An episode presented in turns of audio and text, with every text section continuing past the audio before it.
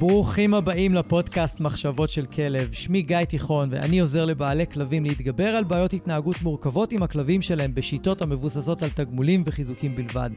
אני מאמין שחשוב לגדל ולאלף כלבים כיום בראייה הוליסטית, ולא מספיק לגדל אותם בראייה התנהגותית בלבד. אני מעביר תהליכי ליווי אישיים, סדנאות וקורסים דיגיטליים לבעלי כלבים וגם למאלפים שמחפשים להתפתח ולצמוח. בכל יום שישי יעלה פרק חדש בנושא מרתק, דרכו אלמד אתכם להבין כלבים ברמה עמוקה יותר, מה שיסייע לכם לשפר את הקשר איתם ולחיות בצורה הכי טובה ביחד. אם אתם נהנים מהתוכן, אשמח שתשתפו אנשים אחרים שמגדלים כלבים וגם הם יוכלו ליהנות מהפודקאסט. תודה שאתם מקדישים לי מזמנכם, המשך פתיח קצר ומתחילים.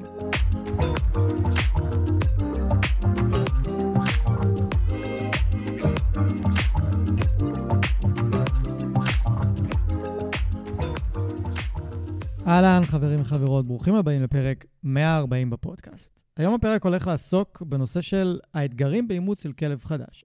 החלטתי לעשות את הפרק בנושא הזה כי בעיניי הוא מאוד מאוד מאוד חשוב.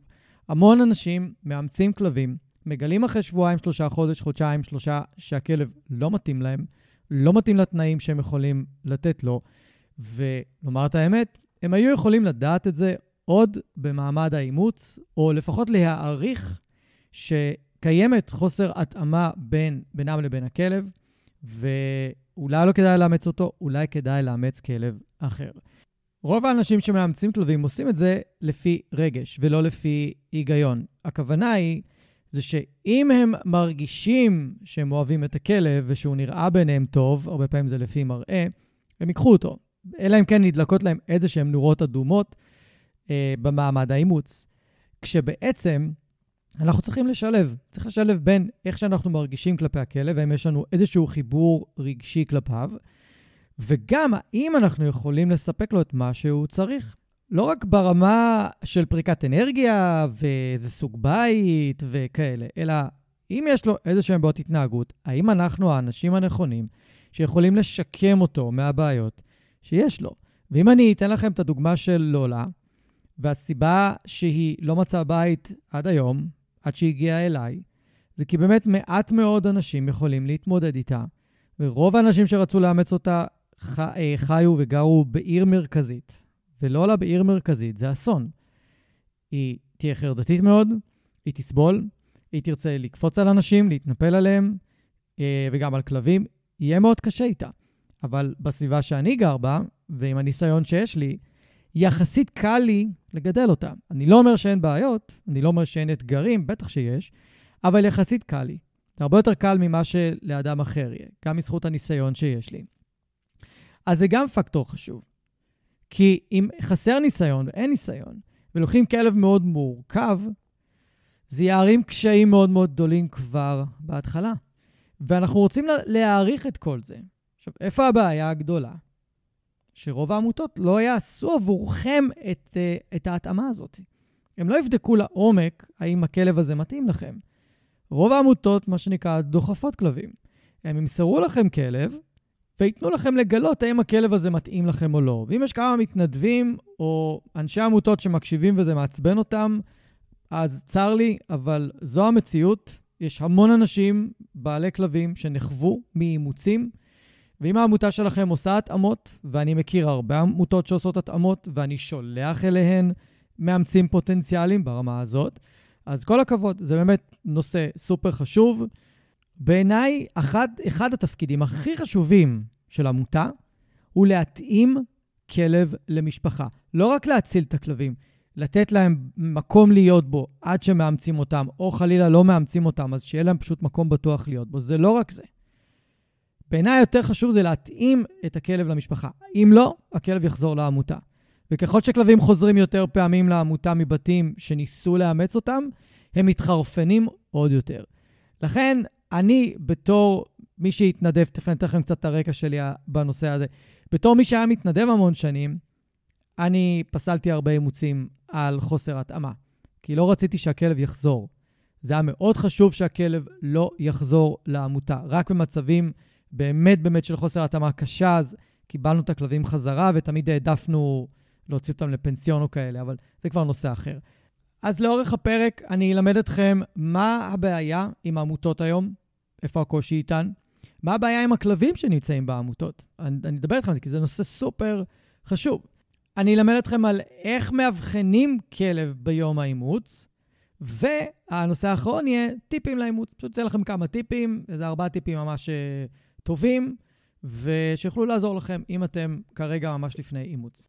ולפני שאני אמשיך, אני רוצה בנקודה הזאת לחזור למסורת שאני התחלתי בפרק הקודם, אה, להקריא הודעות שקיבלתי מכם בנוגע לפודקאסט וכמה הוא עזר לכם, וההודעה הזאת יחסית ריגשה אותי, אז אה, אני ממש שמח להקריא אותה. ההודעה הזאת קיבלתי אותה מאבי, והוא כתב, היי גיא, קודם כל, תודה רבה על העזרה הענקית שהפודקאסט שלך נותן למשפחתי עם גידול הכלבה. אימצנו לפני חצי שנה בפעם הראשונה והיינו פעמים רבות חסרי אונים, והמידע שלך תרם לנו רבות. ואגב, שתדע, הגישה שלך עוזרת לנו לא רק עם הכלבה, זה מזכיר לנו כמה סבלנים ואמפתיים אנחנו צריכים להיות עם ילדינו. אז אבי, תודה רבה. אני מאוד שמח לשמוע שהפודקאסט מתחבר לכם עם הילדים, וככה עוזר לכם לפתוח עוד צורות חשיבה ועוד צורות הסתכלות ואולי צורות אה, גידול, חינוך, שיחה וכולי. ממש אה, כיף לי מאוד לקרוא את זה. אני מודה שאני מחפש איזושהי דמות שקשורה לחינוך ילדים, ייעוץ הורי וכאלה, ש... שתבוא להתארח כאן בפודקאסט, אבל לחבר את זה לכלבים באיזושהי צורה, אני מאמין שאני אמצא איזה מישהי כזאת. אם יש לכם רעיונות, אתם מוזמנים לשלוח לי בהודעה, ואני אשמח לבדוק האם מי שהצעתם יכולה או יכול להתאים. יופי, אז סיימנו עם ההקדמות, ולפני שאני נכנס לנושאים של הפרק, אני רוצה רגע לתת לכם את הרקע שלי. מה הקשר שלי לעמותות, לאימוץ, להתנדבות, להתאמת כלב למשפחה, וזה התחיל הרבה לפני שהייתי מטפל התנהגותי בכלבים. אז לפני בערך 19 שנה, 20, אני לא זוכר בדיוק, התחלתי ללמוד בפקולטה לחקלאות ברחובות, אה, תואר למדעי בעלי החיים. ובשנה השנייה מצאתי איזשהו שלט קטן כזה מחוץ לאחת הכיתות מעבדה, שמחפשים מתנדבים להסגר העירוני ברחובות, לטייל עם כלבים, לנקות להם תאים, לטפל בהם, ולעזור באופן כללי באימוצים. אמרתי, וואלה, מתאים לי בול, בדיוק חיפשתי מקום להתנדב בו, וזה נשמע לי רעיון פגז. הגעתי להסגר בפעם הראשונה, פעם ראשונה, פעם ראשונה, שנייה, שלישית, רביעית, בכיתי את נשמתי בערך. מכל הכלבים שנמצאים שם, רמת המסכנות וה, והזוועות שם היא פשוט אה, בלתי ניתנת לתיאור במילים. מאז שאנחנו נכנסנו לשם המצב השתפר פלאים, ועד היום פועלת שם עמותת רחובות אוהבת חיות. אז בשנה הראשונה פעלנו כאיזושהי קבוצה לא מאוגדת במיוחד, עם עוד מתנדבים, ומי שתכלס ניהלה אותנו הייתה דפנה, בעצם יחד עם מיכל, הם שתי הבנות שהקימו את העמותה, אני בכוונה משאיר את השמות שלהם יחסית אנונימיים. ואז הצטרפו מתנדבים כמוני, והיו גם חברים שלי שם מה, מהחוג למדעי בעלי החיים. ודי מהר אני החלטתי שאני רוצה להיות מאוד מעורב בעמותה, ולקחתי עליי את האחריות של להתאים בין מאמץ לכלב. דפנה ומיכל פשוט לימדו אותי איך עושים את ההתאמה הזאת, מה לשאול, מה לבדוק, ואנחנו הפכנו להיות עמותה שרמת ההתאמה שלה, שהיא עשתה בין כלב למאמץ, הייתה כל כך גבוהה, שהיו לנו מעט מאוד החזרות. וגם כשהיו בעיות, אנחנו מיד קישרנו את כל המאמצים עם אבנר רז, זיכרונו לברכה בזמנו, הוא היה המאלף שעבד איתנו, והוא הצליח ברוב המקרים אה, לטפל בבעיה ההתנהגותית שהייתה עם הכלב, והכלב היה נשאר, למרות הקושי והבעיות שהיו איתו. אבל באמת, משם אני למדתי כמה התאמה בין בית למאמץ היא כל כך חשובה, סליחה, בין כלב למאמץ היא כל כך חשובה, שזה מונע החזרות, וזה תורם לאושר של האנשים שמאמצים כלב, וזה מונע מאנשים כאלה אה, מה שנקרא, לקבל קביעה מאימוץ, ואז הם לא רוצים אחרי זה לאמץ עוד פעם. במיוחד אם הם החזירו את הכלב שלא התאים להם. הם לא יאמצו עוד פעם, הם לא ילכו לעמותה אחרת. מה שקורה עם הרבה אנשים כאלה, וזה כל כך מצער, הם הולכים וקונים כלבים אה, לא מתועדים, כלבים שנקרא דמוי גזעיים. עשיתי פרק שלם על ההבדל בין כלב גזעי לכלב דמוי גזעי. אתם מוזמנים ללכת להקשיב, זה פרק מאוד טעון רגשית, אבל עם מידע מאוד חשוב ללמה לא כדאי לכם בשום פנים ואופן ללכת ולשלם כסף על כלב שאומרים לכם שהוא גזעי ואין לו תעודות גזע, לעומת כלב שהוא גזעי עם תעודות. הבדל של שמיים וארץ ברוב המקרים. וזה היה הדבר שמאוד מאוד רצינו להימנע ממנו, שאנשים נכווים מהאימוץ, ואז הולכים ומאמצים אה, או קונים כלבים בכסף שהם לא גזעיים. ומעבר לזה, אנחנו רצינו למנוע מהכלב לחוות את הטראומה של חזרה להסגר, כי ההסגר זה מקום שבו היו שמים שלושה-ארבעה כלבים בתא מסכן, והם היו צריכים לריב על אוכל, ולא היו כמעט יוצאים לטיולים, אלא אם כן אנחנו היינו באים לטייל איתם, שזה היה כמעט אך ורק בסופי שבוע, בימי שישי. וכל השבוע הם פשוט היו לבד סגורים בתא עם עוד כלבים, בגודל של מטר על, על שתי מטר, ברמה הזאת, לפעמים אפילו פחות. וזה תנאים מזעזעים. אז עשינו הכל כדי שכלב לא יחזור לתנאים האלו. עכשיו, יש עמותות בארץ, יש להם מתקנים יותר טובים, יותר גדולים, יותר איכותיים, ואז אם הכלב חוזר אל, אליהם, זה לא נורא. אני חושב שאני יכול לתת כדוגמה את uh, צער בעלי חיים רחובות, שיש להם ממש מתחם גדול, והכלבים יוצאים החוצה ומשוחררים, ויכולים לשחק אחד עם השני ולהיות הרבה זמן מחוץ לתאים, והתאים מאוד גדולים, ויש את ההסגר בנתניה שהוא כזה, ויש את ההסגר ברעננה שהוא אה, כזה. אמנם התאים יחסית כמו של פעם, אבל יש קבוצת מתנדבים מאוד גדולה שמטיילת המון עם הכלבים ועובדת איתם ומוציאה אותם לחצרות על בסיס יומיומי. זאת אומרת, גם אם כלב חוזר למקום כזה, זה לא נורא. אבל יש מקומות שאם הכלב חוזר אליהם, כמו, ש... כמו התנאים שהיו אצלנו, שזה היה נוראי. אוקיי? זה היה באחריות העירייה, ולא היה לנו הרבה מה לעשות בעניין. לא, לא, לא היינו יכולים לשפר את הפסיליטיז, גם אם היינו אה, מארגנים כסף, לצורך העניין, כדי לשפר. זה לא היה תחת אחריותנו. ואני הייתי ממש עונה לטלפונים של אנשים שהתקשרו אלינו כדי לאמץ אה, כלב, והייתי מתחקר אותם. בדיוק כמו שאני אסביר לכם איך אמורים לתחקר אנשים ממש תכף. הייתי מתחקר אותם ושואל אותם, והיו הרבה אנשים שאומרים לי, מה זה השאלות האלה? מה זה השב"כ הזה? מה זה זה? זה כולה לאמץ כלב. פה בדיוק הבעיה, לא, זה לא כולה לאמץ כלב. זה אחת ההחלטות הכי חשובות שאתם תעשו עכשיו, 15 שנה קדימה בערך. אחת הכי חשובות.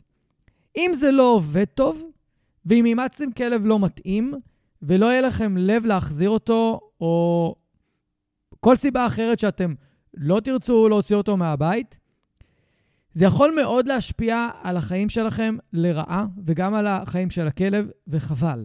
זה מיותר. אפשר למנוע את זה מראש. אף אחד לא צריך לסבול מאימוץ של כלב ומחיים עם כלב, ואני, לצערי הרב, יכול להגיד לכם, פגשתי כבר אלפי אנשים, אלפי בעלי כלבים. יש אנשים שמצטערים עד היום שהם הכניסו את הכלב שלהם הביתה, ואם זה היה תלוי בהם, ואם היה מקום אחר שהכלב יכול להיות בו, הם ללא היסוס היו מוסרים אותו, בהנחה והם יודעים שהם מוסרים למקום טוב, שיהיה טוב לכלב, הם לא היו מהססים, הם היו מוסרים. הם לא היו משאירים את הכלב אצלם בבית. ומבחינתם, הם, על גופתם המתה, הם לא יאמצו יותר כלב. הכלב הבא זה כלב שהם כנראה יקנו בהרבה כסף, כלב שיהיה גזעי, והם כמובן יקבלו אה, ליווי על איך לעשות את זה. והקטע הוא זה שאפשר למנוע את זה, אבל מה שאנשים לא יודעים, זה שאפשר לקבל גם ליווי ממאלף, מאיש מקצוע, ממישהו שזו ההתמחות שלו. לי יש התמחות כזאת. יש לי גם קורס כזה שמלמד על איך לאמץ מעמותה. אספר לכם עליו עוד מעט. ואפשר פשוט לקבל ליווי ולמנוע את הסיטואציה הזאת. ממש שבוע שעבר פנה אליי אה, זוג שעזרתי להם לאלף את הכלב שהם אימצו מרחובות אוהבת חיות, שאני כבר הייתי אה, בדרך החוצה מהעמותה, והם אימצו, וכבר ביום הראשון או השני הוא נשך את, ה, את הבחורה. אה, נשיכה לא נעימה בכלל בפנים, והם עדיין החליטו להחזיק אותו. בסופו של דבר הוא גדל, והם אה, אה, נהנו מאוד איתו, מאוד אהבו אותו, הוא כבר לא איתנו היום, מאוד אהבו אותו, והוא התפתח אצלם בבית להיות כלב יחסית בסדר, יחסית נוח, אפשר לחיות איתו, והוא היה מאוד מאוד מאוד אהוב. אבל היום, שיש להם ילדה, הם בחיים לא היו יכולים לקחת כלב כזה ולשקם אותו כשיש להם ילדה. כי אז זה אומר שהילדה שלהם הייתה בסכנה של לקבל נשיכה. אבל כשהם היו זוג צעיר, בלי ילדים, הם היו יכולים להשקיע את הזמן בלשקם אותו, והם עשו את זה. והם התמסרו לזה, והתוצאה הייתה מדהימה לעומת נקודת ההתחלה שלהם. וממש שבוע שעבר הם פנו אליי כדי שעכשיו אני אעזור להם ואני אלווה אותם באימוץ של כלב חדש מעמותה, כדי שלא יקרה מה שקרה בפעם הקודמת. ואם יותר אנשים יקבלו עזרה וליווי בלבחור כלב מהעמותה, יהיו פחות החזרות, יהיו יותר התאמות, ואנשים יהיו הרבה יותר מאושרים מהכלבים שהם אימצו. אז אם אנחנו משלבים את הניסיון שיש לי כמתנדב בעמותה, שהיה אחראי על התאמה בין אה, בית מאמץ לכלב, ואת הניסיון שיש לי כמטפל התנהגותי, שאני יודע לזהות בעיות התנהגות מאוד מהר, אני יודע לאבחן את ההתנהגות של כלבים מאוד מאוד מהר. זה מקנה לי את, ה, את היכולת ממש להגיע ליום אימוץ, להסתכל על כלבים ולהגיד, לא, לא, לא, לא, לא, אולי, אולי, אולי, כן, כן, כן. בימי אימוץ נדיר שנגיד כן, כן, כן, תכף אתם תבינו למה, אבל כל אלה שהם אולי, זה כבר כיוון טוב שאנחנו יכולים לבדוק אותו. אבל אני יכול לפסול כלבים על סמך ההתנהגות שלהם ועל סמך איך הם מגיבים אליי, אה, אל, אל האנשים שאני אמור ללוות אותם. ובאופן כללי, יש דרכים נוספות לאמץ כלב מאשר פשוט ללכת ליום אימוץ ולקחת כלב, שיש בהן פחות סיכון עבורכם מאשר אה, יום אימוץ רגיל. אז כדי להבין למה יש הרבה אנשים שנחוו מעמותות ולמה יש היום כמות אדירה של בעיות התנהגות אה, לאנשים עם הכלבים שלהם, שהם מוצאים את עצמם מטפלים בכלבים אה, אה, לאורך שנים ואפילו כל חייהם בבעיות שמאוד קשה להיפטר מהן, אנחנו צריכים קודם כל להבין דבר מאוד פשוט, וזה בעצם הנושא הראשון של הפרק, הנושא הרציני, זה שיש לא מעט עמותות, לצערי הרב, שהן פשוט יותר דוחפות כלבים מאשר מתאימות כלבים. בואו אני אתן לכם דוגמה. לפני כמה שנים עזרתי למשפחה למצוא כלב, פעם ראשונה. והתנאי הבל יעבור היה, היו כמה, שני תנאים שהם בל יעברו. אחד, שהכלב מסתדר עם ילדים במיליון אחוז. שתיים, אין תוקפנות לאורחים. כי הילדים, הילדים רוצים להביא חברים שלהם, ואין מצב שהכלב יהיה תוקפן לאורחים. אני לא יכול לתאר, אני לא יכול לספר לכם כמה, כמה משפחות שמאמצות כלב, יש להם את הבעיה הזאת שהילדים שלהם לא יכולים להכניס את החברים שלהם הביתה סתם ככה. המון. ואני מבחינתי, כשיש ילדים בבית, זה קו אדום, זה deal breaker, למשל באימוץ, אוקיי? והלכנו לאחת העמותות, אני לא אזכיר את שמה, זו עמותה שאני לא סומך עליה בכלל, ואני לא מוכן לאמץ ממנה אף כלב, בגלל כמות הפעמים שגם אה, אני וגם לקוחות אה, נחוו ממנה. ודיברתי עם בעלת העמותה, לא סתם מתנדב, בעלת העמותה. הגענו ליום אימוץ, ראינו איזשהו, איזושהי כלבה חמודה, ושאלנו כזה, שאלנו פרטים קצת על, ה, על הכלבה. ובעלת העמותה מספרת לנו על הכלבה, כל מיני דברים, ואמרנו, אוקיי, זה נשמע יחסית טוב, ואז היא אמרה, היא אמרה, כן, היא מסתדרת עם ילדים. ואז שאלתי את, את השאלה, השאלה, שאלה שמנצחת את כל השאלות כשאתם רוצים לבחור כלב. היא אמרה שהיא מסתדרת עם ילדים. שאלתי אותה, איך את יודעת? היא אמרה, היא נמצאת בבית אומנה, והאומנה אמרה שהיא מסתדרת עם ילדים. אמרתי, אה, לאומנה יש ילדים, והכלבה מסתדרת איתם? היא אומרת, לא, אין לאומנה ילדים. אז איך את יודעת? שתיקה. היא לא באמת יודעת. היא ניסתה לדחוף לנו את הכלבה.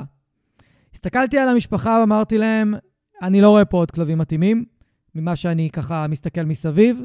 אה, ואני לא סומך על, ה, אה, על האישה הזאת ועל איך שהיא בעצם מנסה לדחוף לי את הכלבה, אנחנו הולכים ליום אימוץ אחר. ביום אימוץ האחר, אותם אני כן אציין לטובה, שזה SOS חיות בהרצליה, הגענו וראינו איזושהי כלבה שבסוף אותה בחרנו, ולא אגיד שהייתה התאמה של 100%, אבל הייתה התאמה מספיק גבוהה שהם הסכימו לעבוד איתה על הבעיות שצצו אחר כך, שלא יכולנו לראות אותן ב- ביום אימוץ. ומתה עד היום, וככל שעברו החודשים הם נהיו יותר ויותר מאושרים ממנה, והאימוץ הוגדר כהצלחה. דמיינו שהם היו הולכים ליום אימוץ קודם, לוקחים כלבה לבד, עליה, שיש עליה אפס מידע, ואומרים להם שהיא טובה עם ילדים, ואז הם היו מגלים שבכלל לא, או שהיא לא טובה עם בני אדם. סתם הם היו מוצאים את עצמם בעוגמת נפש, במיוחד מול הילדים, שמאוד מאוד מאוד רצו לאמץ כלב, והם ממש היו על קוצים כבר, ואנחנו החזקנו אותם במשך חודשיים, עד שעשינו את כל ההכנות וביררנו את כל הדברים, והם הלכו לימי אימוץ בעצמם, ויש פרוצדורה שלמה ותהליך שלם שאנחנו עושים במקרים האלה, כדי באמת לבוא ליום אימוץ בצורה טובה ומוכנים, שאנחנו יודעים מה אנחנו רוצים ומה אנחנו מחפשים, וגם אנחנו יודעים מה אנחנו לא רוצים. ולכן אני מדבר על הנקודה הזאת על ההתחלה. רוב העמותות, פשוט לא כי הן עושות משהו רע, חלילה, שלא יישמע כאילו אני יוצא פה נגד עמותות, חלילה. יש להם מתנדבים צעירים שהם ילדים, שעושים עבודת קודש. אבל מה לעשות? זה לא המקצוע שלהם להתאים בין כלב לבית מאמץ. וזה לא המקצוע שלהם, ואין להם מספיק ידע, אין להם מספיק הבנה. הם לא למדו אילוף כלבים, הם לא למדו קריאת שפת גוף. אני לא אשכח את הפעם שהגעתי לאיזה עמותה, והבחור, אני שואל אותו על כלבה, ספציפית, זה כשהלכתי עם אחותי ובעלה לבחור להם כלבה. הסתכלנו על איזושהי כלבה ושאלנו אותו על הכלבה הזאת, ואמר, כן, היא הרגע הגיעה. אה, מבית, החזירו אותה עכשיו. למה החזירו אותה? אני לא יודע, אוקיי? זה כבר נורה אדומה. ו... ואני ראיתי את הכלבה מאוד מאוד מאוד מדוכאת. מאוד מדוכאת שם בצד ומאוד מבואסת.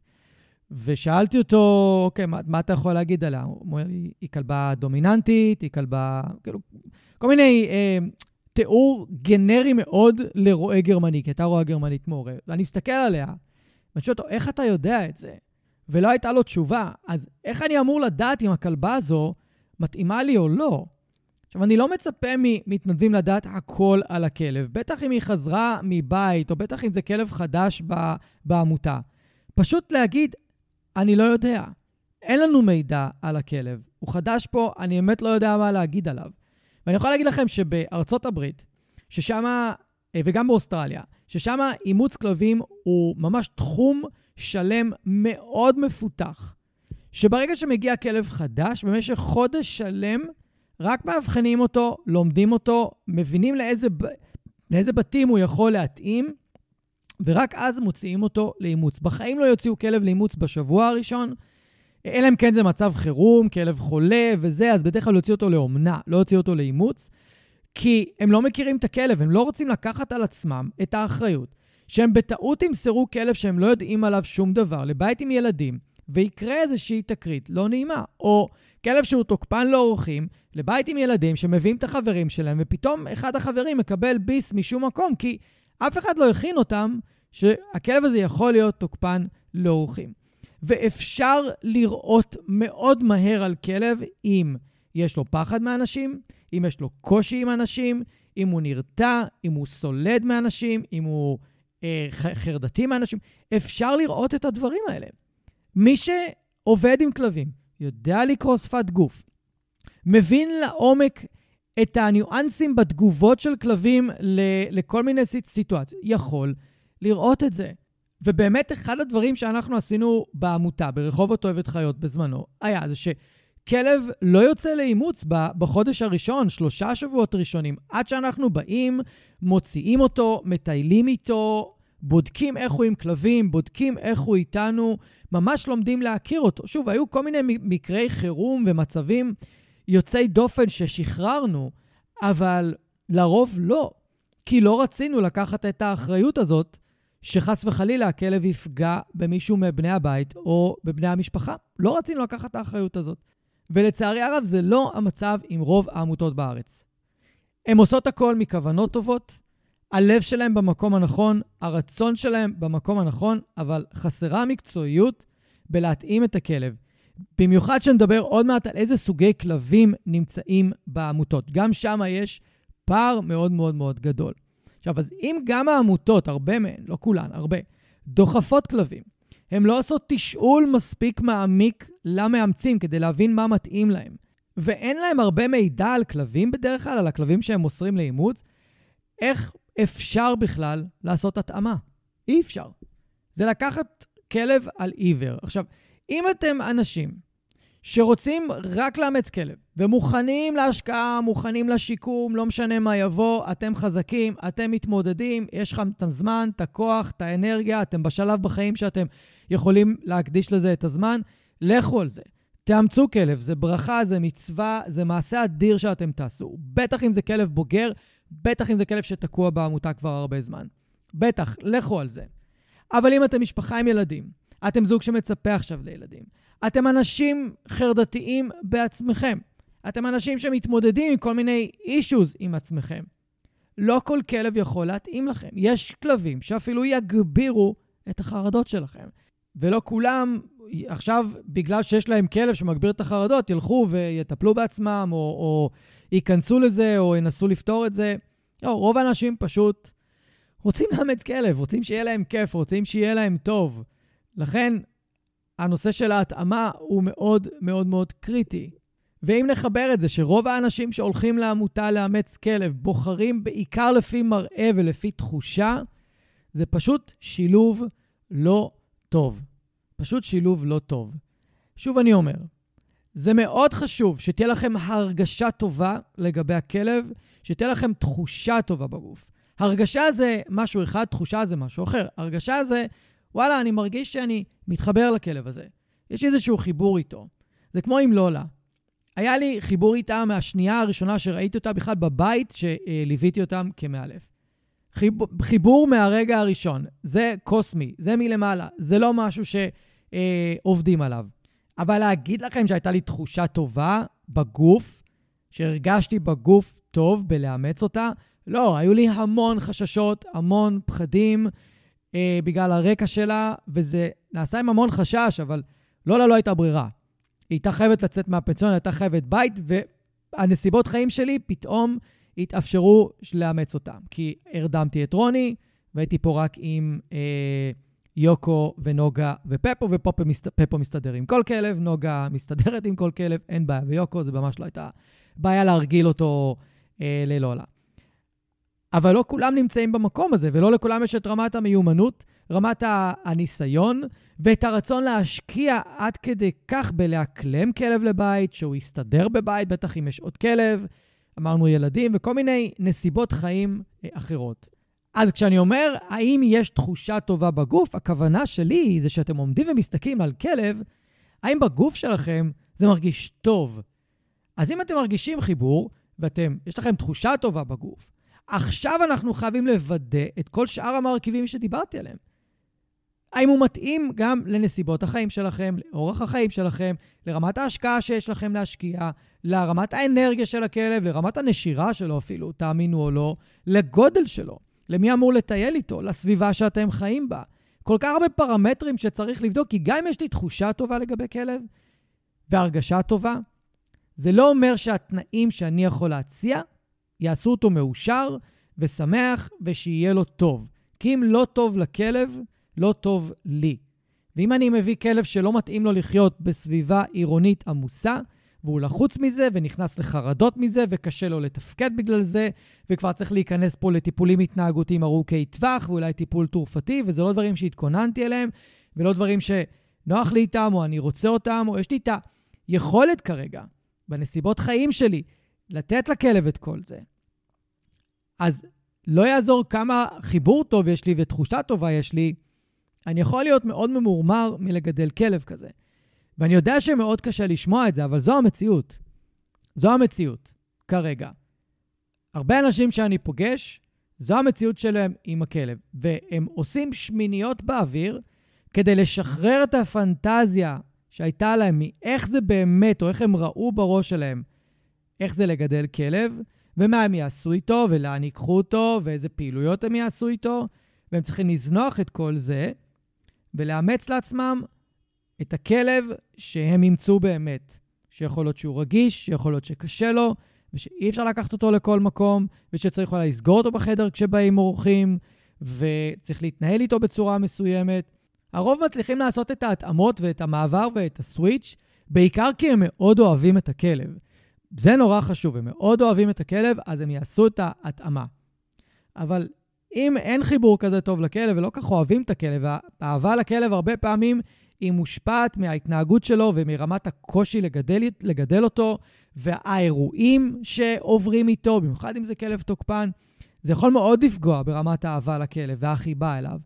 לכן הנושא הזה הוא בעיניי מאוד מאוד מאוד חשוב, וככל שיותר עמותות יהפכו להיות מקצועיות, ככה אנחנו נראה התאמות יותר איכותיות בין כלבים לבתים מאמצים, פחות כלבים יחזרו לעמותות, ואני בטוח שרמת האמון והאמונה בעמותות תעלה מחדש, כי היום, לפחות ממה שאני שומע מאנשים שפונים אליי שאני אעזור להם וללווה אותם באימוץ של כלב, רמת האמון היא הכי נמוכה שאני נתקלתי בה ב-16 שנה שאני מטפל התנהגותי ומסייע לאנשים אה, למצוא אה, כלב אה, שמתאים להם. עכשיו, קחו בחשבון, אני 16 שנה מאלף כלבים, ועוד לפני זה בערך שלוש שנים הייתי מתנדב. זאת אומרת שכבר אני קרוב ל-20 שנה רק סביב הנושא הזה של טיפול התנהגותי, יחד עם עמותות וכאלה, זה הרבה זמן.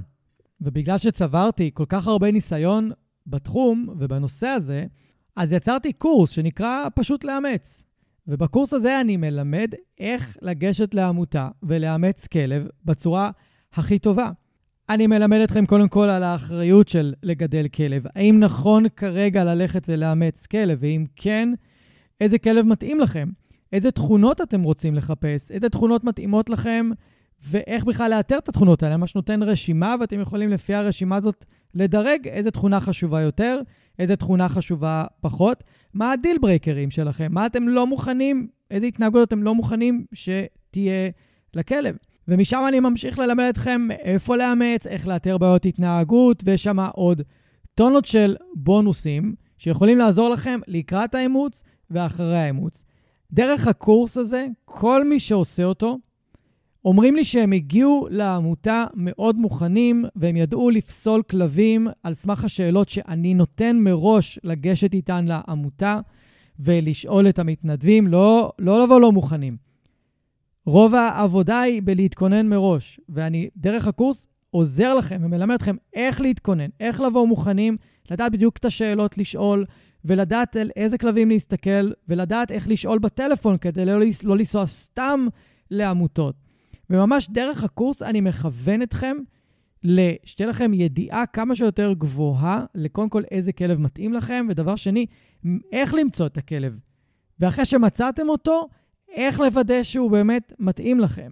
ואלו מכם שרוצים אפילו יותר מזה, אני מציע גם ליווי מרחוק, דרך הוואטסאפ. זאת אומרת, אתם מקבלים את הקורס ומקבלים ליווי. שברגע שאתם מוצאים כלב, אתם פשוט שולחים לי את כל הפרטים שיש עליו, ואני מייעץ לכם מרחוק. כן, כן, לא, לא. והרבה פעמים שולחים לי אה, תמונות או סרטונים או מידע על כלב, ואני פוסל ואני עולה על משהו שלא חשבתם עליו ולא ידעתם שכדאי לשאול. ויש פעמים שאני אשכרה מרים טלפון לעמותה, כי חסרים לי כל מיני פרטים מאוד חשובים, ואני רוצה לדעת עוד על הכלב. ומי שממש רוצה או רוצה ליווי מלא לחלוטין, אני גם בא איתכם לעמותה. ו- או לראות את הכלב. זאת אומרת, ברגע שהתבייתתם על כלב מסוים לפי ההנחיות שלי, אני בא איתכם ואנחנו מאבחנים את הכלב.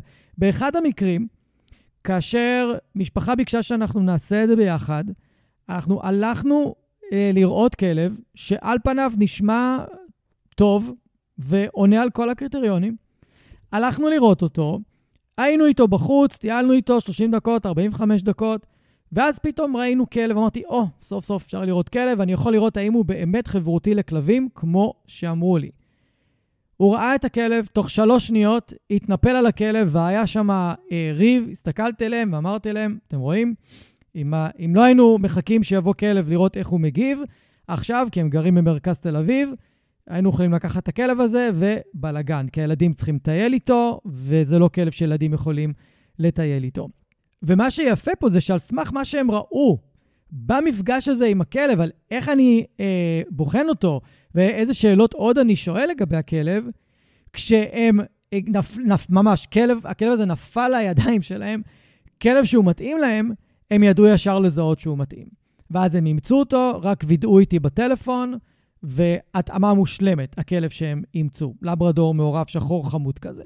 אז אתם יכולים להבין שליווי ממש יכול לשדרג את היכולת שלכם לאמץ את הכלב המתאים, ויש לכם שלוש רמות, בין אם זה הקורס בלבד, בין אם זה הקורס יחד עם ליווי מרחוק, בשאלת רחוק, וליווי מלא, שזה גם הקורס, זה גם לאפיין את הכלב המתאים, זה גם ליווי מרחוק וגם לבוא איתכם לעמותה או לאיפה שאתם רוצים לאמץ כדי לוודא התאמה. אז אם שירות כזה הוא מתאים לכם וזה משהו שאתם רוצים לקבל ממני, אני משאיר למטה אה, קישור גם לפנייה אלינו וגם לקורס פשוט לאמץ, שאתם יכולים לקבל שם עוד מידע ולרכוש את הקורס, או לפנות אליי אם אתם רוצים את הליווי היותר מלא. ועכשיו אנחנו נקפוץ לנושא השני, ולמה בעצם יש בעיה עם הכלבים שנמצאים בעמותות. וזה נושא שמדובר המון בפודקאסט לאורך המון פרקים, וזה נושא של כלבי הבר, הכלבי פריה, הכנעני המעורבים, הכלבים המשוטטים. רוב הכלבים שאתם תמצאו בעמותות היום, במיוחד גורים, אלה כלבי בר. זה כלבים, הכלבי פריה שאני מדבר עליהם בפרק 10, יחד עם הגר רובין, ואם טרם הקשבתם לפרק הזה, אני מאוד ממליץ לגשת ולהקשיב לו. וזה בעצם הכלבים שהם לא עברו התאמה מלאה, או אין להם התאמה מלאה לחיים בעיר. וזה לא אומר שהם לא יכולים, זה אומר שהם יכולים, אבל זה אומר שזה מצריך מאיתנו השקעה מאוד גדולה בלהתאים אותם לחיים בעיר. ולפעמים אפילו זה לבחור אזור מגורים אחר, כי אנחנו נגלה שהאזור מגורים שאתם גרים בו עכשיו לא מתאים לכלב שאימצתם, ואז צריך לעבור דירה. ברמה הזאת, יש לי לא מעט לקוחות שעברו דירה בגלל הכלב, ואחרי שהם עברו דירה, הודו לי שזו הייתה ההחלטה הכי טובה, כי בסביבה החדשה הכלב מתנהג יותר טוב, יותר קל להם, יותר נוח להם, זה לא שהבעיות נפתרו לגמרי. לפעמים, אגב, רוב הבעיות נפתרו, אבל זה במק... אחוז קטן מהמקרים. ברוב המקרים פשוט יש הקלה, יותר נוח לגדל את הכלב בסביבה יותר שקטה ורגועה שמותאמת לו. ואם אתם הולכים לעמותה ואתם לא מודעים לזה, שהכלבים שאתם מאמצים או עומדים לאמץ, אלה כלבים לא מעורבים. זה לא כלבים מעורבים בבורדר קולי כי הם שחורים לבנים. זה לא כלבים שמעורבים במלינוע כי יש להם טיפה מסכה שחורה. לא. זה כלבי בר, כנענים מעורבים, כלבים משוטטים, מכבי פריה שאנחנו מדברים עליהם. אלה הכלבים שאתם מאמצים. והרבה אנשים לא מודעים לזה, וזה לא רק האנשים. גם הרבה מתנדבים בעמותות לא מודעים לזה. והם לא מעבירים את המידע בצורה נכונה למי שבא לאמץ את הכלב. ואז כשהכלב מגיע הביתה, אחרי כמה ימים, שבוע, שבועיים, חודש, מאוד מופתעים מההתנהגות שלו, שחרדות צצות, או שתוקפנות לאורחים צצה, או ריאקטיביות לכלבים, תוקפנות לבני הבית, כל מיני דברים יכולים לצוץ, אבל זה לא כולם, כן? לא כולם. יש לא מעט כלבים שאימצו אותם כגורים או כבוגרים, והם מסתדרים, והם בסדר. אפשר לחיות איתם בעיר, ואפשר לטייל איתם, וליהנות איתם, וכיף איתם, והכול בסדר. אבל יש אחוז מאוד גבוה שלא, שלא מסתדרים. ואחוז מאוד גבוה שזקוקים לטיפולים התנהגותיים מאוד ארוכים, ולפעמים אפילו כמה סיבובים של טיפולים התנהגותיים, ולפעמים אפילו תרופות שדיברתי מקודם, וזה דברים שכדאי לדעת אותם מראש. כדאי לדעת האם אתם יכולים להתחייב לכלב כזה במידה ונגלה שזה מה שהוא זקוק. במיוחד אם הגעתם לעמותה ואין מידע כל כך על הכלב. לא יודעים איך הוא היה. אה, הוא לא היה בבית אחר, הוא, לקחו אותו מהשטח, ואם זה כלב בוגר כזה שהגיע ישר מהשטח, דמיינו מה זה בשבילו להיכנס לתוך עיר עמוסה ומרכזית עם המון תנועה. זה קושי מאוד מאוד גדול. הקושי הכי גדול של הכלבי הבר זה רעש עירוני. זה הקושי הכי גדול. הקושי השני הכי גדול זה עומס סביבתי. גם אם אין רעש, אבל יש עומס, המון אנשים, המון כלבים, המון תנועה מולם, זה קושי. והקושי השלישי הכי גדול זה לפגוש כלבים על רצועה. הם שונאים רצועה. קשה להם להיות קשורים על רצועה. לכן, אם רוצים לאמץ כלב, כלב כזה, צריך להבין למה נכנסים. זה לא אומר שהם לא כלבים טובים, זה לא אומר שאי אפשר לחיות איתם בכיף, זה לא אומר את זה. אבל זה כן אומר שצריך לדעת שיש את הסיכוי שתצטרכו לשקם כלב כזה, ולא פשוט הוא נכנס הביתה והכל סבבה והכל זורם, צריך לעבוד איתו קצת, לאקלם אותו קצת, לחנך אותו קצת לצרכים, וזהו, ויהיה בסדר. זה ברוב המקרים לא הסיפור. ברוב המקרים הסיפור זה שצריך לשקם אותם. עכשיו, אתם כן תמצאו גם בעמותות המון כלבים מעורבים. אבל היום יש המון מלינויות מעורבות, מלינוע זה כלב שדורש המון אנרגיה והמון אה, השקעה והמון זמן ופריקת אנרגיה מנטלית. לא מספיק להריץ אותה. מי שירצה לפרוק אנרגיה למלינוע דרך ריצה, יגלה מאוד, מהר מאוד שהכלב הזה נכנס לכושר, ואז מה שהספיק אה, חצי שעה לפרוק לו אנרגיה, עכשיו צריך שעה וחצי. כי כמונו הם פשוט ייכנסו לכושר. וזה גם לא באמת פורק להם אנרגיה מנטלית, זה, זה לא עושה הרבה. צריך לשחק איתם, צריך להפעיל אותם, צריך לאמן אותם, ולא תמיד הם טובים במשחק עם כלבים, אז לא, קשה קצת להכניס אותם לגינות כלבים. וגם, דברים שאנשים לא כל כך מכירים ולא כל כך יודעים, אבל בעמותות יגידו, כן, זה כלב מעורב במלינוע, תפרקו לו אנרגיה ויהיה בסדר.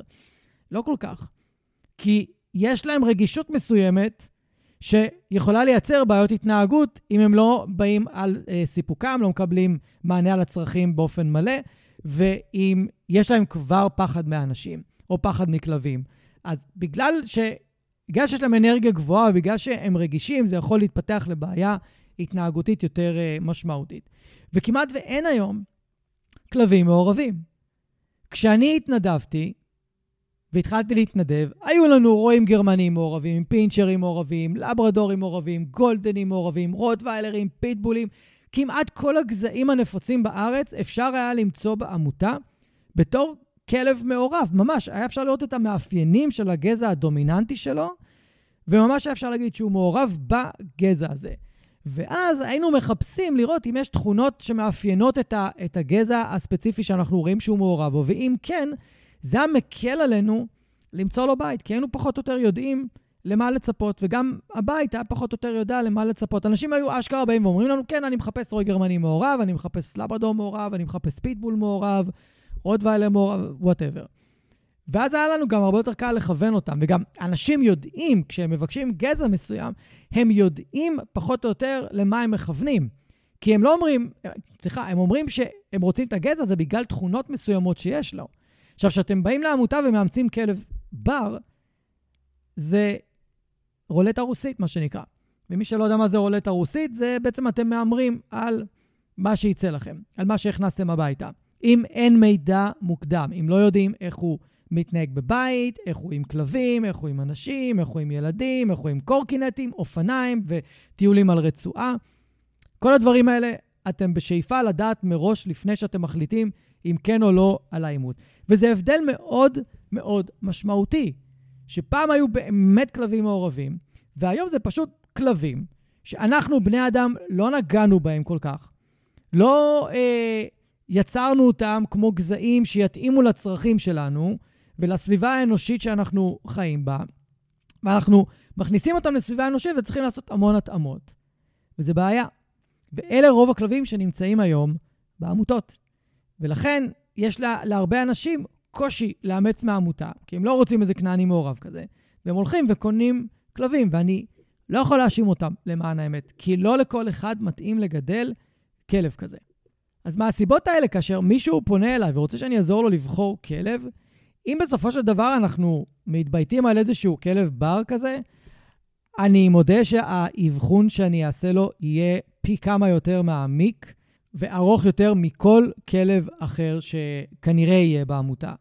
וזה מעביר אותי לנושא הבא, של בכלל, איך אנחנו מאבחנים כלב שמועמד לאימוץ? מה אנחנו בוחנים, אוקיי? אז דבר ראשון, אנחנו רוצים לבלות איתו הרבה זמן לבד. בשאיפה אפילו בשני ימים שונים. לפעמים ביום שאנחנו פוגשים את הכלב, יכול להיות שהוא במצב רוח לא טוב, כואב לו משהו, הוא חולה, הוא לא מרגיש טוב, או שהוא כבר נמצא שם ביום אימוץ המון המון שעות והוא כבר איבד את הסבלנות שלו, והוא קצת מתפרע ומתנהג לא יפה, וזה לא באמת איך שהכלב מתנהג. ואם היינו באים שעתיים-שלוש קודם, היינו רואים כלב אחר.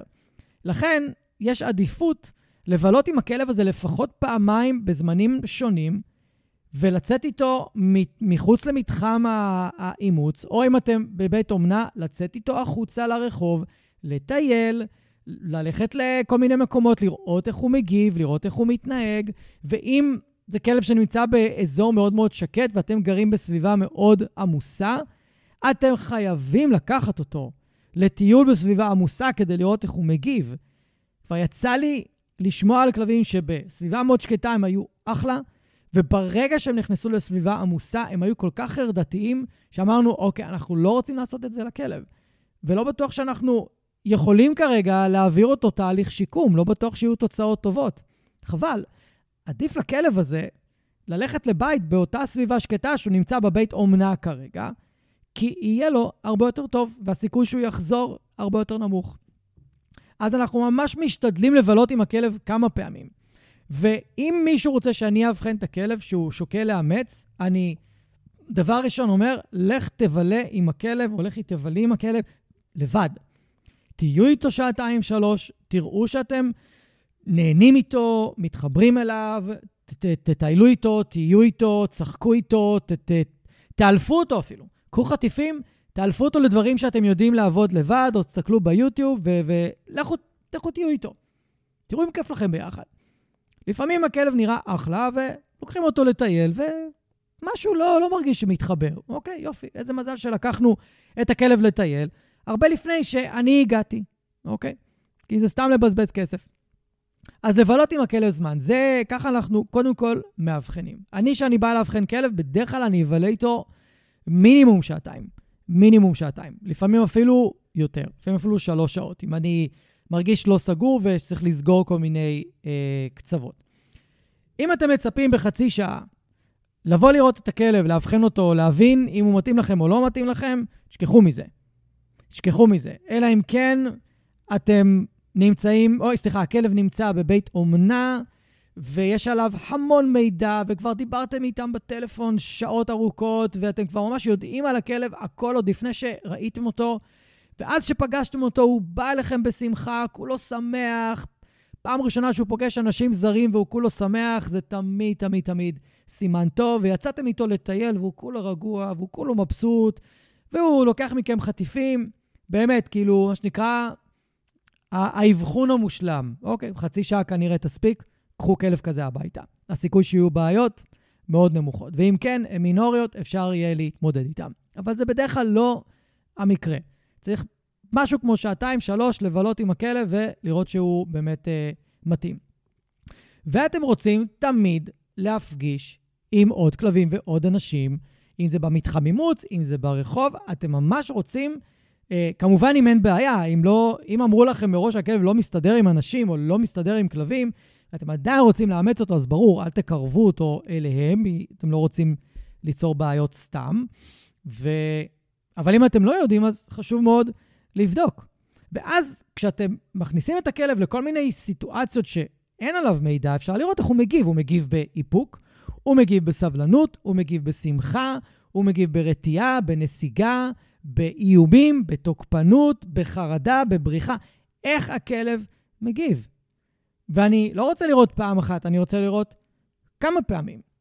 ואז כשאני בא לאבחון ואני רואה כלב שמגיב לא טוב, אז סבבה, יכול להיות שזה לא סוף העולם, אני מוציא חטיפים, ואני רואה האם אפשר לעבוד עם הכלב באותו רגע, ולש... ו... ומה היכולת למידה של הכלב. כי היו פעמים שעבדתי קצת עם הכלב, ואני אומר, וואלה, יהיה קל מאוד לעבוד איתו על הבעיה הזאת. אני מבחינתי, אם לכם לא מפריע לעבוד איתו ולקחת שיעורי אילוף כדי לשפר את הבעיה הזאת, זה יהיה בעיקר תוקפנות לכלבים, או אולי משיכות ברצועה, אולי לחץ בטיולים, אולי דברים כאלה. אם לא, אין לכם בעיה, אז יאללה, בואו נקבע שיעורים, נעבוד על זה ותיקחו אותו, כי בכל שאר הפרמטרים הוא אחלה. זה רק הנקודה הזאת שהיא בעייתית, אבל אני רואה שאפשר לעבוד עליה. שוב, מהניסיון שלי, אני רואה שאפשר לקדם את הכלב מאוד מהר. ואז זה כבר החלטה של האנשים שהביאו אותי. האם מתאים להם או לא מתאים להם, אבל עכשיו יש להם את כל המידע. הם גם יודעים האם הכלב נוח לאילוף או לא. כי יש כלבים שהם מאוד לא נוחים לאילוף. הם לא לוקחים אוכל בכל, בכל מצבים, יש ימים ויש ימים שהם ייקחו אוכל או לא ייקחו, יש להם מצבי רוח, במיוחד אלה שיש להם רמת סטרס גבוהה, ואז אני יכול לבוא ולהגיד, אוקיי, יש פה בעיה, או יהיה קושי לאלף את הכלב הזה. אם הוא כנראה צובר יותר סטרס ממה שהוא מסוגל לשחרר, ואז אם הוא הולך לסביבה עמוסה, אז זה בעיה.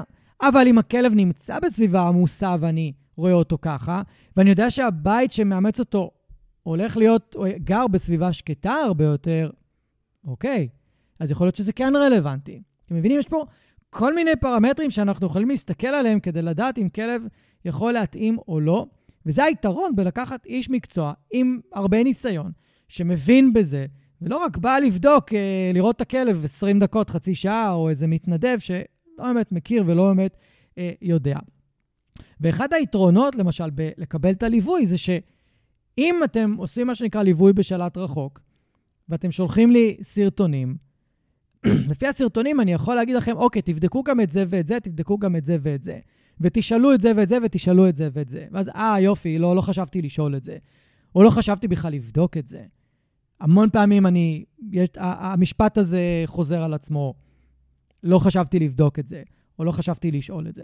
וזה מצוין. וככה אתם יכולים להתאים לכם כלב הרבה יותר מתאים. אז ככה אני בעצם מאבחן כלב שמועמד לאימוץ. אני בודק את כל הדברים האלה. והדבר האחרון שאני אבדוק יהיה תוקפנות לבני הבית. אם הוא נמצא בבית אומנה, אני אתחקר לעומק כל מה שקשור לרכושנות, למשל. מאוד. אני אשאל המון שאלות על רכושנות. ואם אה, אני חושד בתוקפנות לאורחים, אני אשאל איך הכלב מגיב, ואיך הוא מקבל אורחים בדלת, ואני ארצה לראות איך הוא מגיב אלינו. אני ארצה לבדוק גם את זה. זאת אומרת, כל הנושא של תוקפנות, אני בודק מאוד לעומק, כי אני לא צריך להסביר למה, זה ברור. יופי, עכשיו בואו אני אתן לכם כמה טיפים ככה לקראת סיום. אז הטיפ הראשון היה, קודם כל, באמת לבלות עם הכלב. תהיו איתו, ותשאלו כמה שיותר שאלות בטלפון לפני שאתם הולכים לראות את הכלב. כמה שיותר שאלות. ומי שעושה את הקורס פשוט לאמץ המוקלט, מקבל כבונוס אה, חוברת של שאלות. מה לשאול ואיך לשאול, ממש ככה. ואז אתם לא מוצאים את עצמכם מגמגמים, אתם לא יודעים מה לשאול, ברור לכם מאוד. אה, אז זה דבר ראשון. הדבר השני הוא לבדוק את החוזה. תבדקו את החוזה של העמותה, כי אם זו עמותה שהיא לא מוכנה לקחת אחריות על התאמה לא טובה, זאת אומרת, לקחת את הכלב חזרה, אני לא מאמץ ממנה. חד משמעית, אני לא מאמץ ממנה. כי יכול להיות שלא תהיה התאמה טובה, ויכול להיות שפישלנו עם האימוץ, קורה, ואנחנו, הכלב לא מתאים. זה לא הבית המתאים לו. ואנחנו רוצים להחזיר אותו, ויש המון עמותות, רוב העמותות אפילו, שפשוט לא מקבלות את הכלבים חזרה. הן תוקעות את הבתים עם כלב שלא מתאים להם, ולפעמים במצבים מסוכנים, והאנשים האלה צריכים למצוא פתרונות בעצמם, כמו אה, להפריד את הכלב ממצבים מסוימים, לשלוח אותו לפנסיון ולשלם על הפנסיון, כי הוא לא יכול להישאר בבית. כל מיני מצבים פשוט אבסורדים. אז אני מבחינתי עמותה שמוסרת כלב, וזה מה שאנחנו עשינו ברחוב הטובת חיות. אם הבן אדם רוצה להחזיר, מכל סיבה שהיא, אנחנו ניקח את הכלב חזרה. גם אם אנחנו לא מסכימים, אנחנו לא נרצה שהכלב שיצא מהעמותה, ימצא את עצמו מתגלגל בין עמותות והסגרים ואנשים, ואנחנו לא רוצים. זו השליחות בעצם, לדאוג לכלבים האלה. ולפעמים אני חושב שהרבה עמותות איבדו את הכיוון הזה של השליחות הזאת. מסרתם כלב, אתם אחראים עליו עד שהוא מתאקלם בבית ב-100%. גם אחרי שלושה חודשים הם מגלים שזה לא מתאים. אז אם מבחינתי בחוזה אימוץ, או שאני שומע ב- בשיח עם העמותה שהם לא לוקחים אחריות, אני מבחינתי זה לא רלוונטי, אני לא מאמץ מהעמותה הזאת. הטיפ השני, אחרי שאתם שואלים שאלות ומבררים על, על הכלב את כל השאלות שאתם רוצים לברר, ואם לקחתם את הקורס אז יש לכם גם את השאלות מוכנות מראש, יש את השאלה הכי חשובה לשאול, והזכרתי אותה לאורך הפרק, זה איך אתם יודעים ש... איך אתם יודעים שהכלב מסתדר עם ילדים? איך אתם יודעים שהוא מסתדר עם כלבים? איך אתם יודעים שהוא יוכל להסתדר בסביבה עירונית עמוסה, בטח אם אתם גרים על דיזינגוף, אבן גבירול, אה, ויצמן, אה, בן גוריון ברמת גן, כאלה. איך אתם יודעים? ואם אתם לא שואלים את השאלה הזאת, אז סביר להניח שאתם לא תקבלו את כל המידע. אז זה הטיפ השלישי. Uh, הטיפ הרביעי, קחו ליווי. פשוט קחו ליווי. אל תאמצו כלב מהעמותה לבד. ליווי בוודאות יחסוך לכם הרבה עוגמת נפש, יכול לעזור לכם למצוא את הכלב יותר מהר, ואם ההתאמה היא נכונה, אתם תחסכו טונות של כסף באילוף עם כלב שהוא פחות התאים, ועכשיו צריך לאלף אותו ולעבוד איתו ולהתאים אותו ולשקם אותו, זה משמעותי. אז אולי שילמתם יותר על הליווי, אבל חסכתם את הכסף הזה אחר כך באילוף ובעבודה התנהגותית, שזה שווה את זה. וגם כל החוויה של האימוץ תהיה הרבה יותר מוצלחת. ויש סיכוי שזה אפילו יגרום לכם להפנות אנשים אחרים שרוצים כלב לתהליך מהסוג הזה, ובעתיד הרחוק, בבוא היום, יכול להיות שתעברו את התהליך הזה עוד פעם. אז זה ווין ווין ווין לכולם. ושוב, לקראת סיום, אני רוצה עוד פעם להדגיש את מה שאמרתי במהלך הפרק. אין לי שום דבר נגד עמותות. אני מברך ומוקיר על כל הפעילות שהן עושות ועל העזרה ועל השיקום של הכלבים והצלת כלבים. זה מבורך, זה דברים שרובנו לא יכולים לעשות. ואני רוצה שיותר ויותר אנשים יאמצו כלבים ולא ילכו ויקנו, בטח לא כלבים ללא תעודות.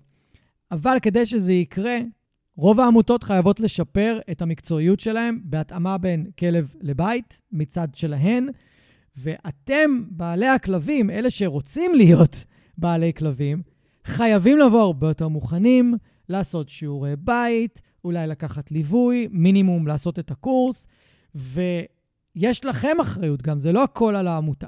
יש גם לכם אחריות לבוא מוכנים. ואז אם העמותה יותר מקצועית ואתם יותר מוכנים, וואלה, כנראה שלא תצטרכו את המאלף המלווה. אתם כנראה תמצאו את הכלב שמתאים לכם, יחד עם העזרה של העמותה. לשם אני מכוון, זה השאיפה, זה בעיניי המצב האידיאלי. ככה זה צריך להיות. אז אני מקווה שהפרק הזה הוא איזשהו צעד בכיוון, ואם אהבתם ונתרמתם מהפרק, אנא, תחלקו אותו עם עוד אנשים שמחפשים לאמץ כלב וזקוקים להכוונה, זקוקים לאיזשהו ליווי, זקוקים לאיזושהי עזרה. אני כמובן אשמח לעזור להם. אנחנו נתראה בפרקים הבאים כמובן. יאללה ביי. אני רוצה להגיד לכם שוב, תודה רבה שהאזנתם. אם אהבתם ואם נהניתם, אז שתפו חברים, שתפו מכרים, בעלי כלבים, תעזרו לי להפיץ את הפודקאסט הזה, אני מאוד מאוד אשמח. ו... תעשו פולו, כדי שהאפליקציה האהובה שלכם תודיע לכם. יום שישי היום, יש עוד פרק בפודקאסט מחשבות של כלב, ואני אפתיע אתכם עם נושא חדש ופרק חדש. אז אני מקווה שנהניתם היום, היה לי מאוד כיף לארח אתכם. אנחנו נתראה עוד שבוע, תהיו טובים לכלבים שלכם, תהיו טובים לעצמכם, ושיהיה לכם אחלה של סוף שבוע.